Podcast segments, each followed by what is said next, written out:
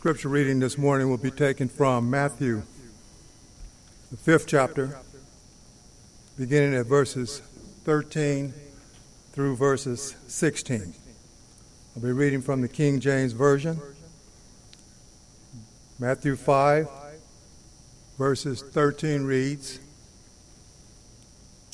Ye are the salt of the earth, but if the salt has lost its savor, wherewith shall it be salted? It is thenceforth good for nothing, but to be cast out and to be trodden under foot of men. Ye are the light of the world. A light that is cast on a hill cannot be hid. Neither do men light a candle and put it under a bushel, but on a candlestick and it giveth light unto all that are in the house. Let your light so shine before men that they may see your good works and glorify your Father which is in heaven.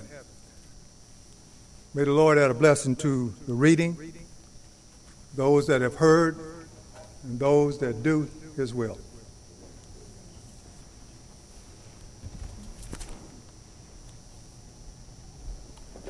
Good morning, church. Good morning. All right. It's good to be with each and every one of you. For those of you that are online, we're glad that you are with us as well. We uh, set up a new Facebook live stream. It's running strong right now, and we are getting good stats back from that, so praise God for that. Um, today, uh, my mom is in the hospital. She's taking a heparin drip, so they have to monitor that. Basically, she's bored to death if you get a chance, give her a call, talk to her. She'd be happy to chat for a while. She we didn't want any visitors right now because uh, she's a little shy about that. But we're taking shifts as children to rotate to visit. I'll take my afternoon shift today and visit with her for a while and keep her company. She's eating well. Um, if you've ever eaten at the cafe down there on the first floor, uh, they have pretty good food at Banner Baywood. But um, she's doing all right, and we'll be home probably Wednesday is the plan right now. So, if you will, please, think about one thing. Many Christians have heard this thought process, which is we are to be in the world, but not of the world. You ever heard that statement before? Not only have we heard it, how many of you believe it? Okay, about four of you. How, how many of you really believe this statement? Yeah, there you go. Okay, really though. Because I just want to offer an anecdotal observation that says we're very good at talking, but how much are we doing exactly what we say, what we believe in recent years? It's almost like uh, Bill, there's an old guy, Preacher Watkins, uh, used to say, you know, we're, not, we're to be in the world but not of the world. The boat is supposed to be on the water, not the water in the boat. Unless you've avoided boats your whole life, you can understand from the picture that's a pretty bad situation to be in. No matter what you say about a good day fishing, you, don't, you, never, you never want to see a boat like that.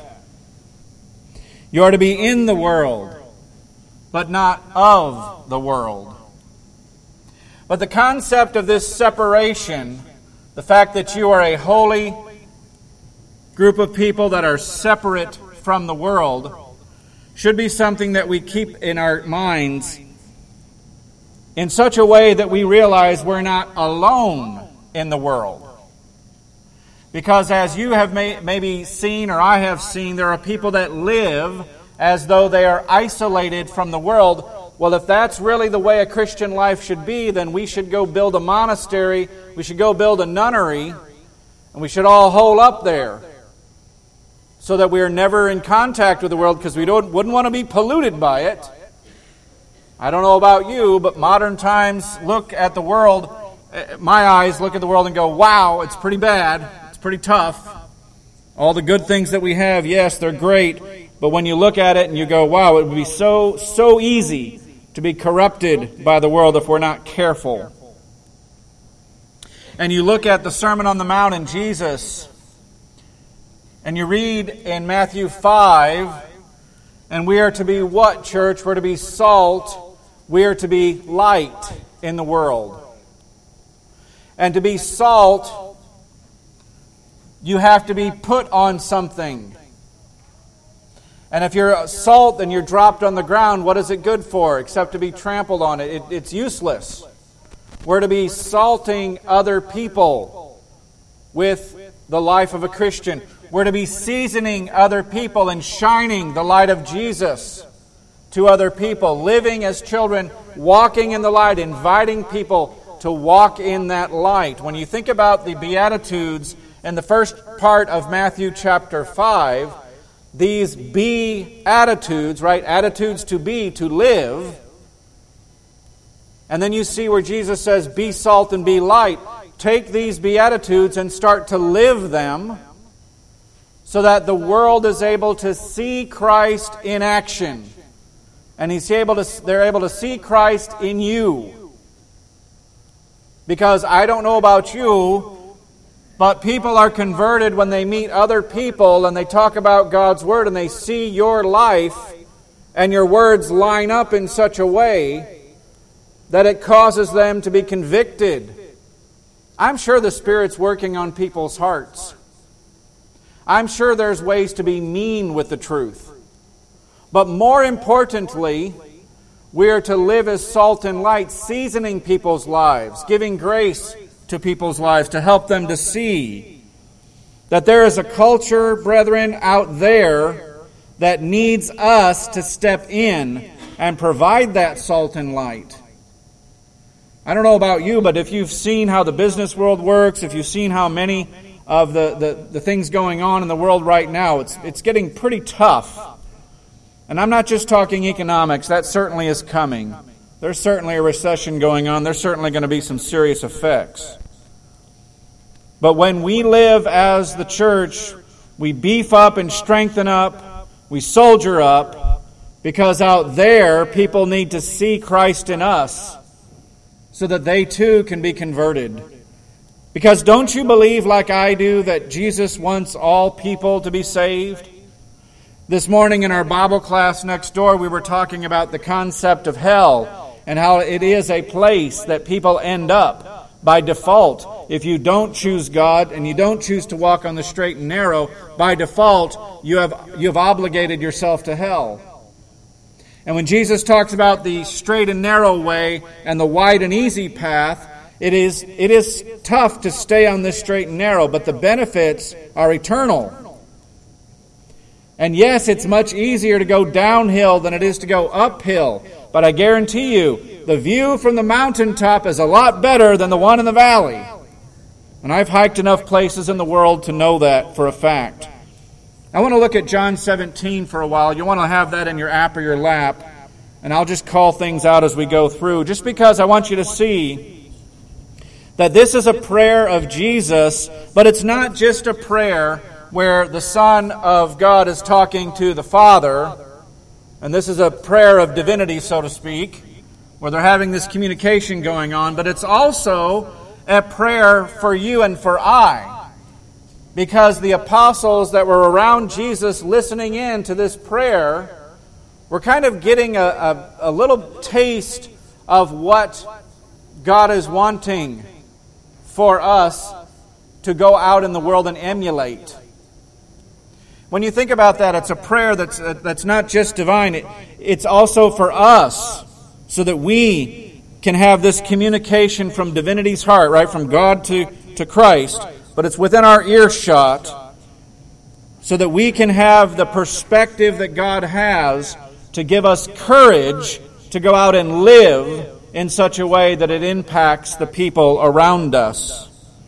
Disciples of Christ, us, brethren, Christians, we're supposed to be in the culture. We live in the culture. We dress in a lot of ways like the culture. We drive cars like in the culture. We live in homes very similar to our neighbors. But how many of you know any of your neighbors in your surrounding community? A handful, right? How many of you are having an impact on them for Christ and kingdom? According to the Master and the Savior, the disciples of Christ are supposed to be in the culture. Certainly, we're not supposed to be of the culture or from the culture. We aren't to imbibe in the culture. We are to influence and shape the culture.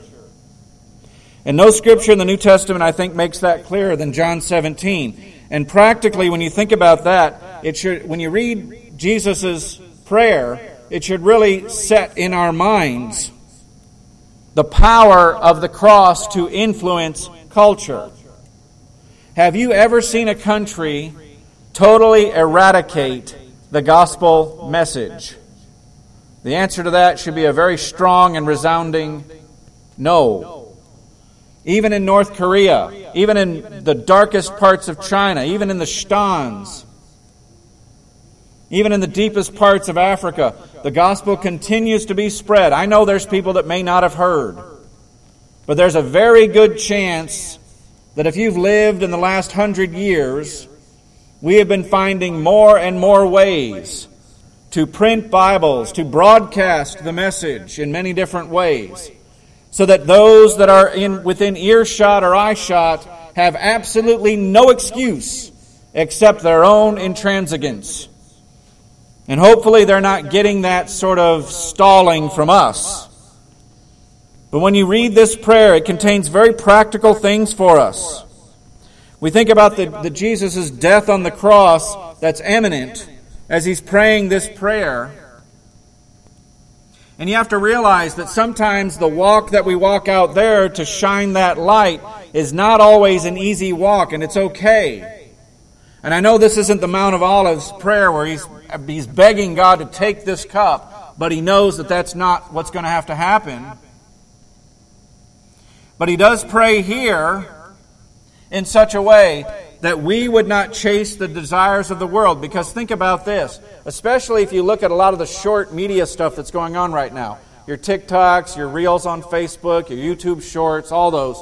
What is it always promoting? It's always promoting the immediate gratification of self in some way. It's all about gotcha. It's all about what is the, what is the best look you can present in 15 seconds or less. It's not really reality. And most of what we have known about media and Hollywood is that the projection was of a life that most people could never really live. And ever since the advent of CGI, it, there's a lot of things that they do in cartoons and in a lot of the movies that isn't even really possible. But it sure has generated that thought process in a lot of people. And they think we need to chase this joy now we need to have it now. We need to be satisfied now in every possible carnal way. And sometimes we are satisfied, right? We do eat pretty well.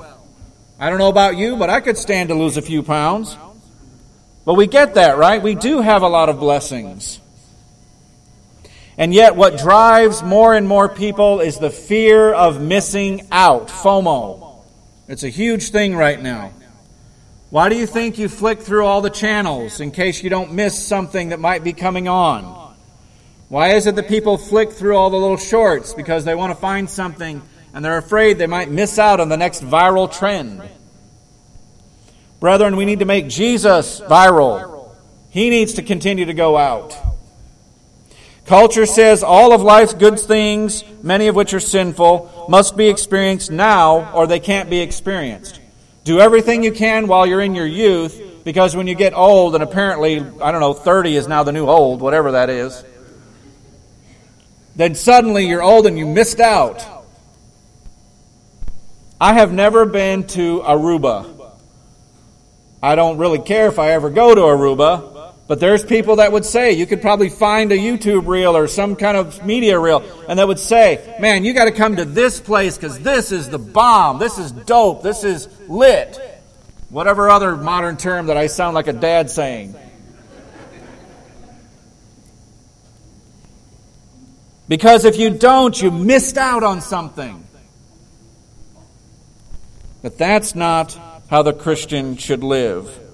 While the world is focused on nothing but today, we live with a view of eternity because this life is not all that there is.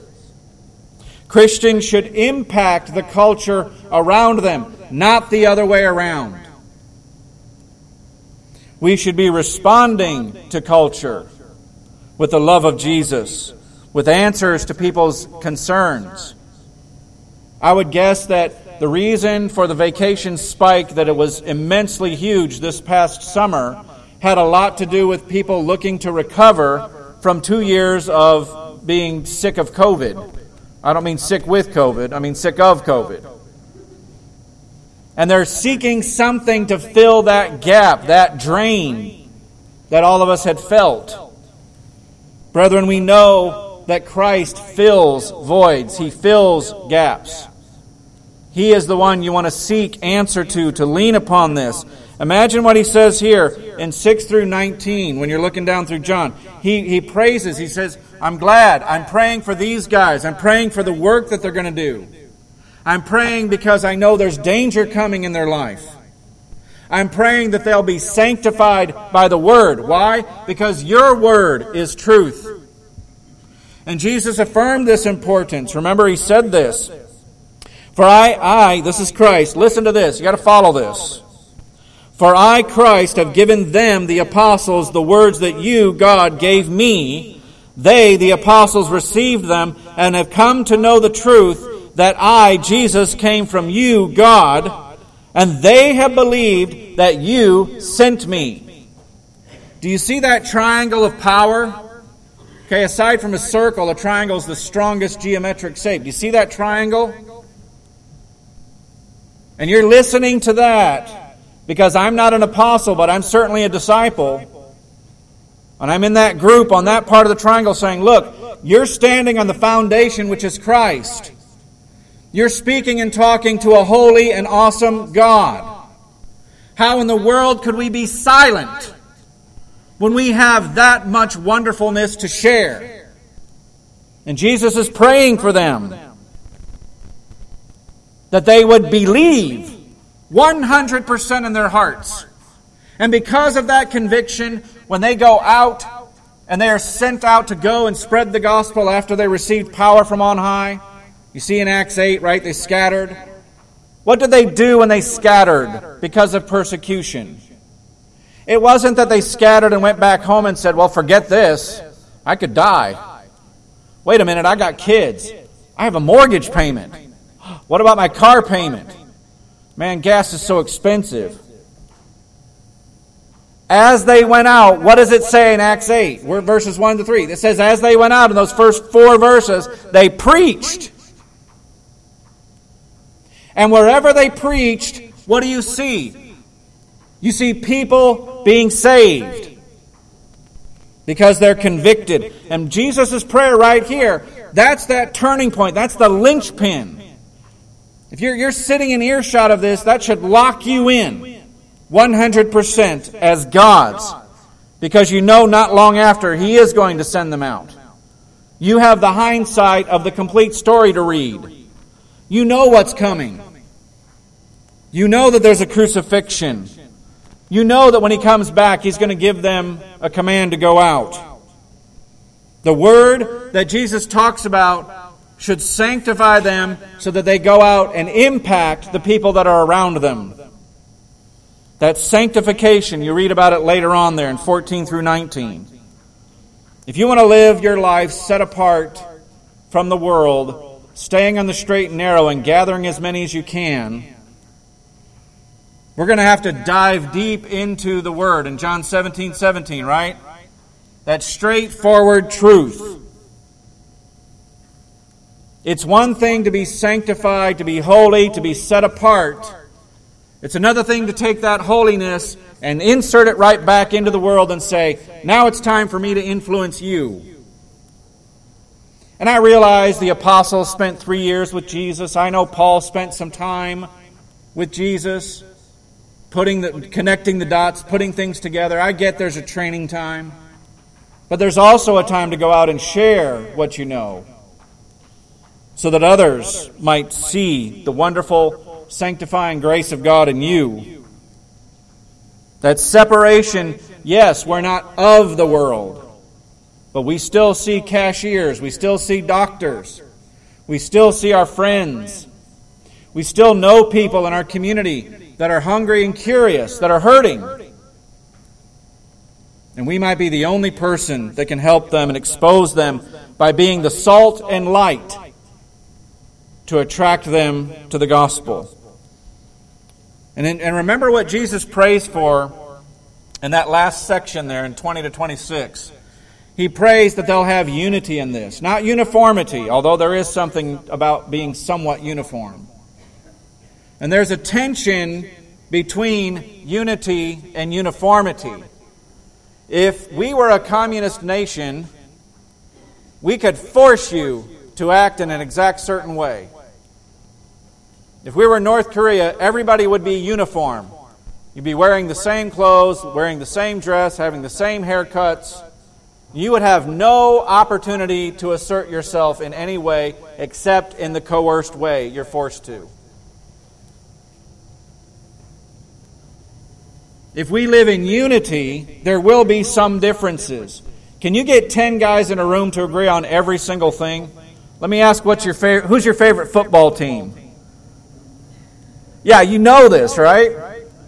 But we can be unified around Christ.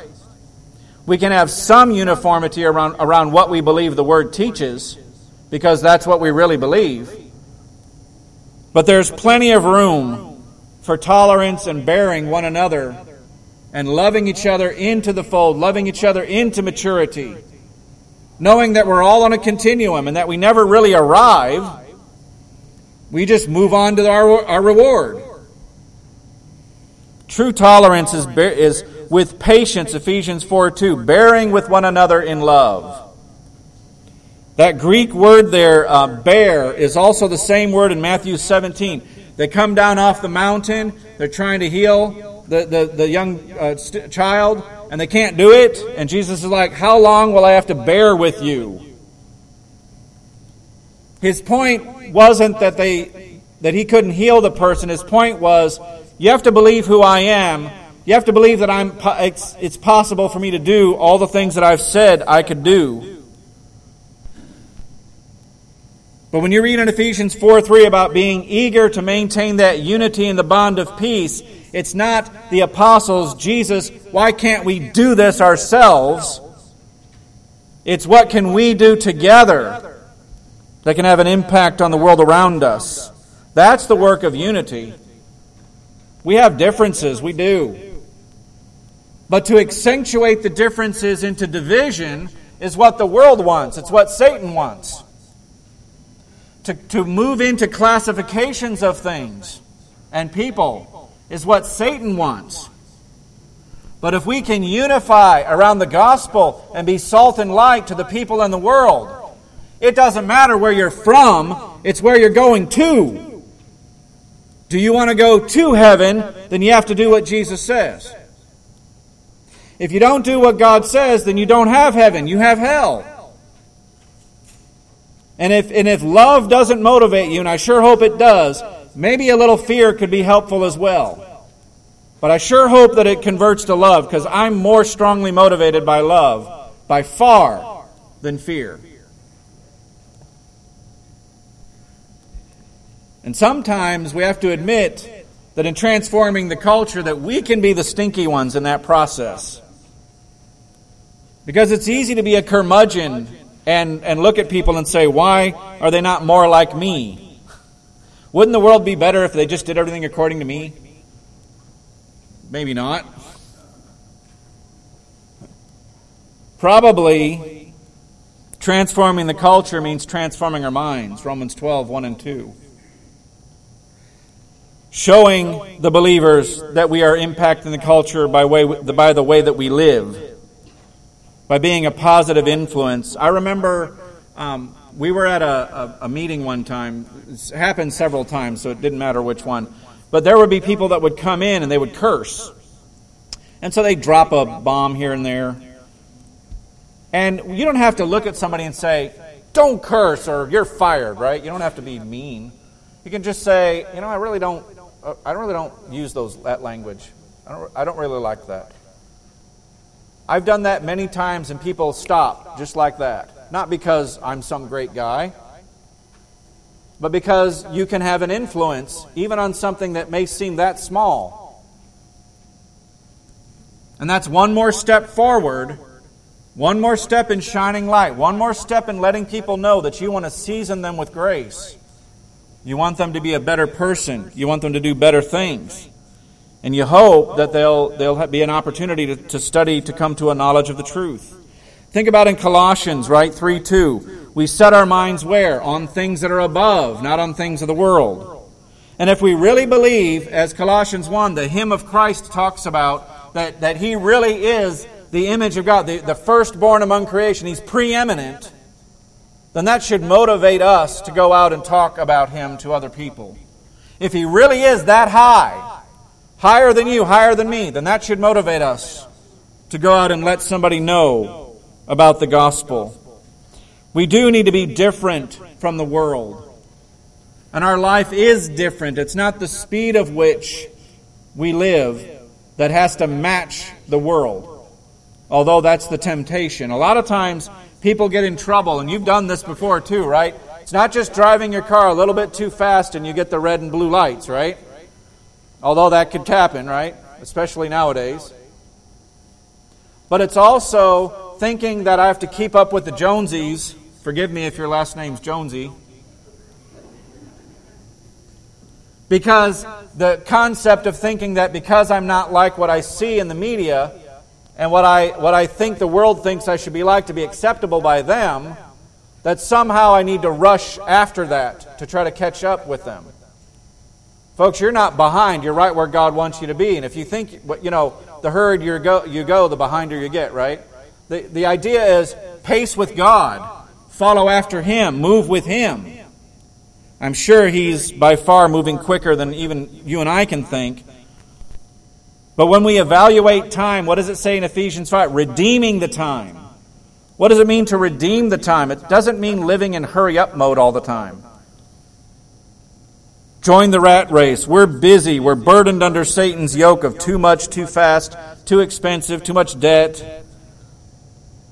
But how many of you have read Psalm 46:10 where God says, "Be still and know I am the Lord"? When's the last time you have what I call sit and stare time?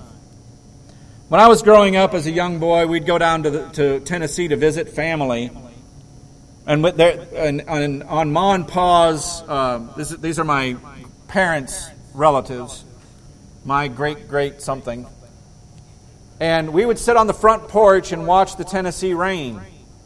We sit in these big rocking chairs like at, um, like at uh, um, Cracker Barrel, only you don't have to eat there to sit in the chair.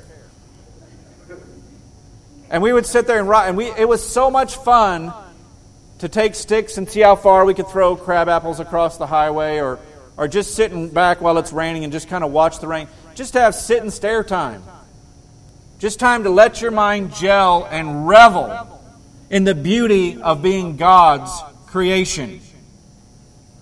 Revel in the thoughts that He's been putting into your head as you're reading His Word and ingesting it, and trying to make sense of how that can come out into your life in application. There's real issues, right? Real things that can happen. It affects our worship. It helps us to give more thanks because at the end of the day, when you've processed those difficult things, you come to a place of peace. And you end up saying, I don't have to be like the world. I don't have to give in. I can sit and stare and let God work on my spirit and my heart through the Word knowing that life's not always that easy because sometimes we do suffer for the joy of the cross. Sometimes it's not easy, is it? And that's okay. Sometimes we do struggle, and that's okay. But there are also times of success, and I hope that you see more people be saved as they come to that knowledge of truth. Isn't that what you really want? Don't you want to see the erring restored? That's what I want to see. Remember what Paul said in Philippians For me to live is Christ and to die is gain. Notice he didn't say, For me to armchair preach is to live. For me to hide in the bunker. Never said anything like that. If I live, it's for Christ. If I die, it's my heavenly reward. But in the meantime, I need to be out there. If Paul could live through difficulty and he was arrested tri- twice, beaten for, and left for dead twice, and he was opposed by many people as he would speak in synagogues and people's homes, yet without Paul's writings, we'd be missing half the New Testament. Without Paul's work, multiple cities would not have had churches planted in them. And the roots that you grew from, from the time of Jerusalem until now, you may not have ever seen that. If Paul could do that, so could we. Brethren, I want to, I want to leave you with this thought. And thank you for staying with me for so long. Brethren, if you ever have any doubt, remember that Jesus taught right before he prays this prayer He says, Don't worry about this, right? I have what? Overcome the world. There's no opposition by the way that you live that could come at you in such a way that could cause you defeat when you do what God asks you to do. Share His love with people, share the gospel. Even take those baby steps with people to encourage and influence them in a positive way. God loves you. He died for you. If you're not a Christian, brethren, you need to get right with God. If you are a Christian and you've been unmotivated, please, please go out and be salt and light. Be a positive influence to those around. You have no idea, and I have no idea, how many people our lives will impact. But I guarantee you, if you're living as salt and light, you will impact someone, and probably a lot of people. And if you need the prayers of the church to do that, or you need to obey the gospel, the water's ready. Please